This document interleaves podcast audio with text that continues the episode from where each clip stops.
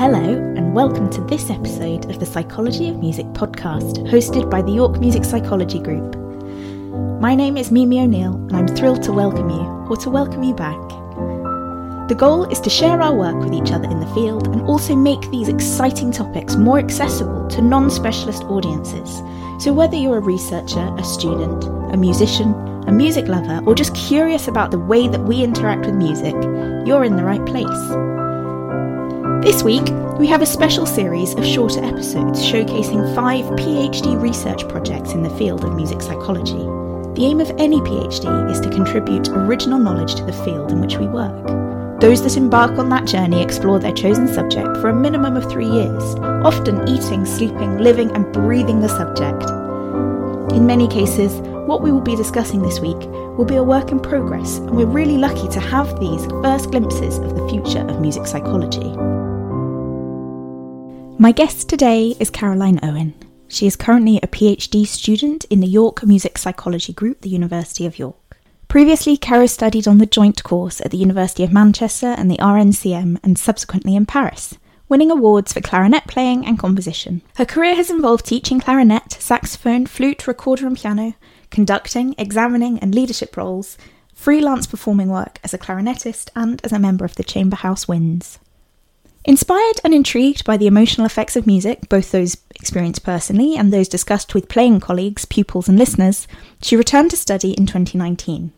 She completed her MA in music psychology at the University of York in 2020 and began her PhD studies in 2021, researching the development of children's subjective responses to music with specific focus on its underlying harmony, supervised by Hauke Egermann and Andrea Schiavio. Welcome, Caro, and thank you for coming on the Psychology of Music podcast. I'd like to start by asking if you can give me an overview of your PhD project. How far through are you? What have you done so far? And what is coming up next? Okay, so yes, I'm doing my PhD part time over six years, and I'm now in my third year, and I'm just about to embark on my second study um, and this is a longitudinal study of children's subjective experiences with music. Um, and that will continue over the next three or four years. And I'm going to be looking at how children describe their music evoked feelings and the language that they use, and also the nature of those subjective experiences and to what extent these two things evolve as they get older, they become more emotionally articulate, and as they become more musically enculturated. Um, and an additional aspect is that I'm interested in the extent to which musical harmonies influence the nature of affective response children experience. So, for instance, are there commonalities in their descriptions of the particular qualia or flavor of feeling, if that's a thing, a flavor of feeling um, that they experience in music, which can be related to its underlying harmony? For instance, uh, there's a lot of literature about people interpret major and minor tonality in Western music as feeling happy or sad, or consonance or dissonance being more or less pleasant. Um, but very often, when I ask my pupils about how, how major or minor pieces feel to them, it's not as clear cut as that. There, there is a lot more nuance in, in how they describe feelings than simply happy or sad. Um, and harmony, of course, is not just about major or minor mode, it's not just about Western tonality. Um, but it's about how sounds are combined. And what fascinates me is, is how, as a species, we've learned to exploit these sound combinations, um, and especially those that, that move us in a certain way to create music that, that moves us even more, if you like. So, music plays on our natural predilections for certain sounds and certain combinations of sounds and combines those in order to enhance our affective or emotional experience. Um, and so I'm interested to know at what age children actually begin to distinguish different qualities of music induced feeling um, and how far some of that um, quality of feeling is attributable to, to what goes on harmonically. Um, you know, regardless of the other equally important, equally moving aspects of music, um, and also across different musical styles. So, not just Western music, for instance. Um, and so, in preparation for the longitudinal study, my first project has been to devise a means to record children's subjective experiences. And uh, although there's quite a lot of literature about feelings that children recognize as being expressed by music, there has been relatively little empirical research so far into their felt responses or how they describe their music evoked feelings. Um, and there isn't yet any sort of standardized way to record these. So we've begun to develop an age adapted psychometric instrument, um, uh, a means for them to record their verbal descriptions um, of how they feel, which is partly based on pre validated scales used with adult participants in research about um, music emotion, but also using children's own words. So I'm hoping that that can then be used in my PhD research, but also um, hopefully validated for future music emotion research with children. Yeah, that's that's great. That's a lot to achieve um, in a PhD project, mm. um, and there are some really interesting challenges with doing research with this particular demographic. You obviously you've got a lot of experience of working with this age range, but has there been anything that has surprised you so far?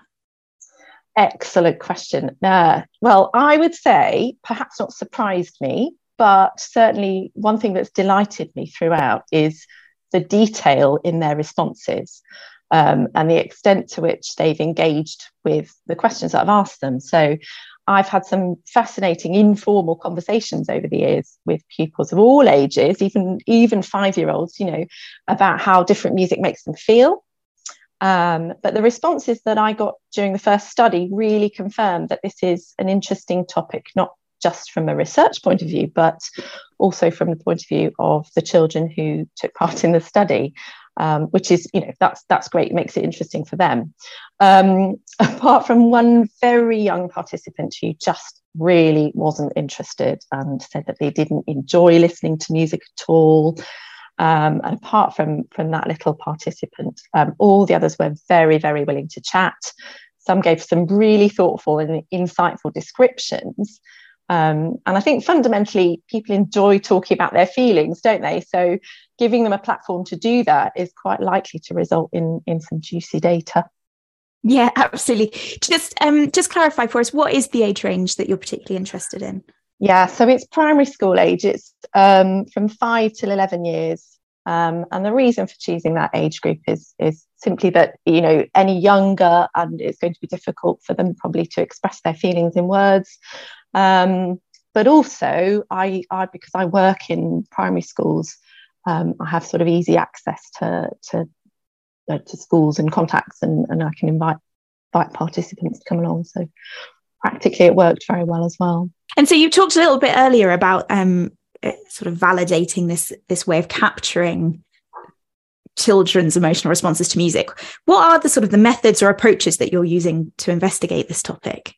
Okay, so in terms of methodology, um, all of the studies are in the form of listening experiments. Um, the first study I did was conducted in person at school. So I interviewed each child separately and they all followed the same procedure. Um, and that was really so that I could ensure that they all understood what it was I was asking them to do, um, but also that practically speaking, I could gain some direct understanding myself about what worked and what might not work and um, in order to, to inform the, the subsequent studies. So during the interview, I played each child some musical extracts and asked them to describe in their own words how the music made them feel. And I also asked them to choose from a list of emotion words that I'd adapted from pre validated scales, um, those which they thought best described how the music felt to them. Um, but as well as that, to check that they understood the words and could use those, you know, to talk about feelings. Um, I also played them some very short stories, which were designed one to evoke each emotion on the list of words. Um, and I asked them which of the words best described how the character in each story was feeling. Um, and what I found was that they were able to use those words in relation to both the stories and the music. Um, but because I'd also asked them to use their own words to describe musical feelings, that came up with some interesting information as well. Some of a couple of the words they we had the word tense on the list. They they tended to translate that into scared, so it tells tells you a little bit about what words might be more appropriate for them. Um, but they also came up with four extra words that that weren't on the original list, which um, we're going to incorporate into the next part of the study. And that was uh, excited and heroic and triumphant and brave. There we go. So that came up a lot. Um, so and that, so that was the first study, and then for the next round, so I need to retest these words to to get you know to get more information about how easy the, the, they are to use, how many of them to use, and so on. Um, and I need to reach out to a, to a wider demographic. I need a, a, a bigger sample of participants for that um, because I, the, the first study was only done with a very small number of children. And so, in order to do that, the next two studies are going to be run online um, as questionnaires. And so that means that children can do those either at home or at school. Um, older children will probably be able to, to manage them without any assistance, but I'll advise parents to supervise younger children. Um, and at the moment, I'm in the process of designing these so there's a, a game element to them. Um, and that involves aliens in a race to collect data from Earth about music. Um, so the idea is that in order to run the study longitudinally, I need to persuade the children to come back again and again and do it several times. So they do need to enjoy doing it. Um, and then in terms of analysing um, the results, this is a mixed methods design. So it involves some qualitative analysis of the participants' free responses, looking at which words come up the most often, um, for instance, but also quantitative analysis, comparing their ratings of the extent to which different feelings are evoked for them by the musical stimuli. So, sort of um, analysing how how useful those words are, I suppose, and how how different their responses are um, based on the the music that they're that they're listening to. The game idea is really fun and I, mean, I kind of want to take part but i don't think i'm in your your population of interest. And um, looking ahead what what is your hope for the outcomes of this phd who do you hope is going to benefit from these findings? Yeah so because this is largely an exploratory study one thing is that you don't always know at the outset what benefits there might be um, however at the very least i do hope it will be an interesting contribution to, to knowledge. Um, that said, it has really surprised me that there is not very much yet documented about children's felt responses to music, um, particularly from a developmental point of view. So um, that's already hopefully some new knowledge. Um, but that it also might have uh, might be interesting in terms of looking at the evolution of musicality. So that's to say the human capacity to make and appreciate music and you know, this looks at how and why music developed and how far back in human history or even prehistory we can trace that. Um, and this is, has become a, a, you know burgeoning research topic for a while now, which which I find really really interesting. Um, and it's just possible that learning more about how very young listeners experience music subjectively may be an important step towards understanding how and why music has such ubiquitous appeal and carries meaning for many people.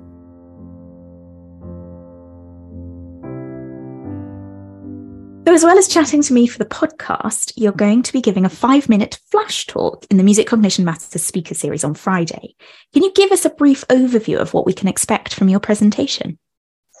Yes, so I will be talking more specifically about each of my three PhD studies, how they connect to each other, and to my research questions, and putting my research into some sort of context with a little bit of background and also the sorts of things that I'm hoping to find out. That sounds great. We'll uh, tune in on Friday to, to, find out a bit more. Now, as part of this speaker series, we are also inviting presenters to issue a call to action or just a prompt for further thought and discussion. So, if this is a topic that is of interest and you'd like to be part of that conversation, then make sure you join us for Carrie's presentation. The International Conference of Students of Systematic Musicology is an annual student run event designed to allow advanced students in the fields of systematic musicology and music science to meet and discuss their research. This year, the SISMUS conference will be held in Sheffield from the 18th to the 20th of October SISMUS is dedicated to including a broad range of topics, including music perception, cognition and psychology, music therapy, education and sociology, music modelling and information retrieval, acoustics, theory and analysis, and culture, semiotics and philosophy. Keynote speakers include internationally renowned researchers working in the field of systematic musicology and music science, This year, the keynote speakers are Professor Laurel Trainor from McMaster University's Department of Psychology, Neuroscience and Behaviour, Dr. Maiko Kawabata from the Royal College of Music and Open University, and Dr. Julian Cespedes Guevara of Icesi University's Department of Psychological Studies. There will also be a range of panel discussions and workshops, paper and poster presentations, and opportunities for networking.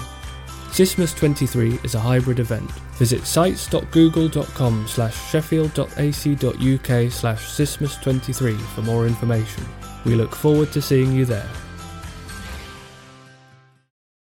Doing a PhD is an enormous privilege, but also a fairly mysterious process. What have been your highlights and challenges? Has there been anything that surprised you about yourself or about the process of doing a PhD at this point? Yeah, so surprised surprised interesting yeah. I think i think writing. Um, so i never thought of myself as a writer. Um, at school i used to take ages to string out an essay. I used to start writing at the last minute. Um, and i didn't ever feel very focused about it. Whereas now i think it's just being interested in the topic isn't it? And and having a bit of life experience makes that easier. But i can sit down in the morning and start writing.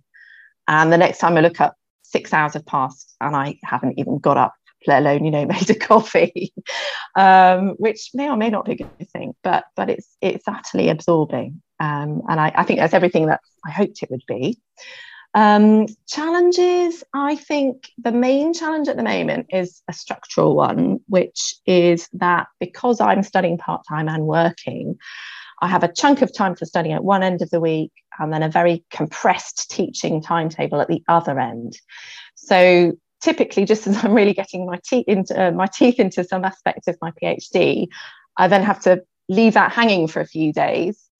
Um, and during that time, I'll be need to be fully focused on teaching and working. And so it's a very abrupt kind of change of focus. Um, and that can be a bit frustrating. But you know, of course, I'm very fortunate to be able to do both, so I can't can't really complain about that. Um, and highlights, I think I think everything so far is a highlight. Really, it sounds cheesy, but you know, just being able to do this is is a joy. It's something that I've wanted to do always at some point. Um, my undergrad was fairly intense as it was pretty much two degrees simultaneously. And so once I'd finished those, although I was pretty sure I wanted to come back and study at some point, I knew that at that point I needed to go and have some life experience and start earning. Um, so yeah, it's a joy, at least up until this point, it is. if you ask me that again when I'm writing up, I may have a different answer, I guess. and that's fine. And and I suppose it's not not every day will be the same experience, and and that's okay. Mm-hmm. Um, so so based on that, I suppose, what advice would you give to someone who is thinking of doing either a, a master's or or a PhD in music psychology in the future? Yeah, oh, I would say absolutely unequivocally do it. You know, personally, it's one of the most exciting things I've been lucky enough to be able to do. Um, and it's very different from what I've spent most of my career doing. Um, and on the one hand, it feels quite self indulgent to be able to immerse myself in a topic that's fascinated me throughout my life. Um, but on the other hand, the skills you learn, you know, the people that you meet, the, the new ways you learn to look at things, all of these have, have also made me a better teacher. They've made me better at my main job, if you like, I'm sure.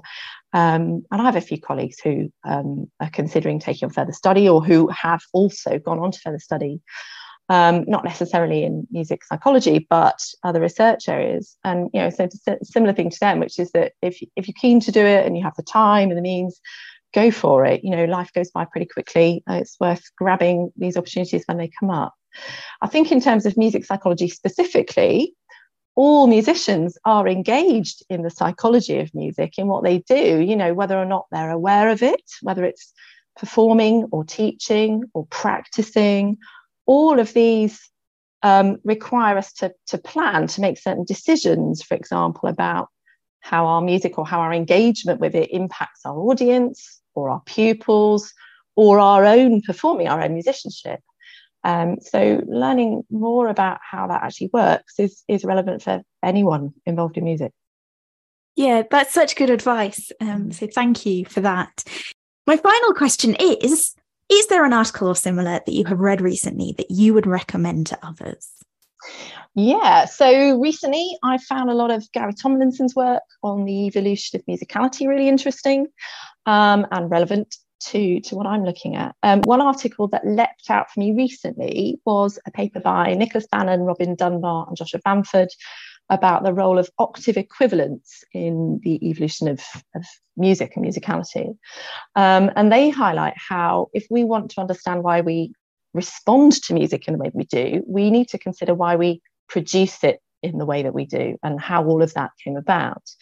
Um, and it talks about how the way that male and female voice ranges developed roughly an octave apart uh, may have left, led to octave, octave equivalence in music when they sang together, um, and therefore ultimately to our appreciation of and exploitation of harmonic sounds such a, that are created when, when humans sing together.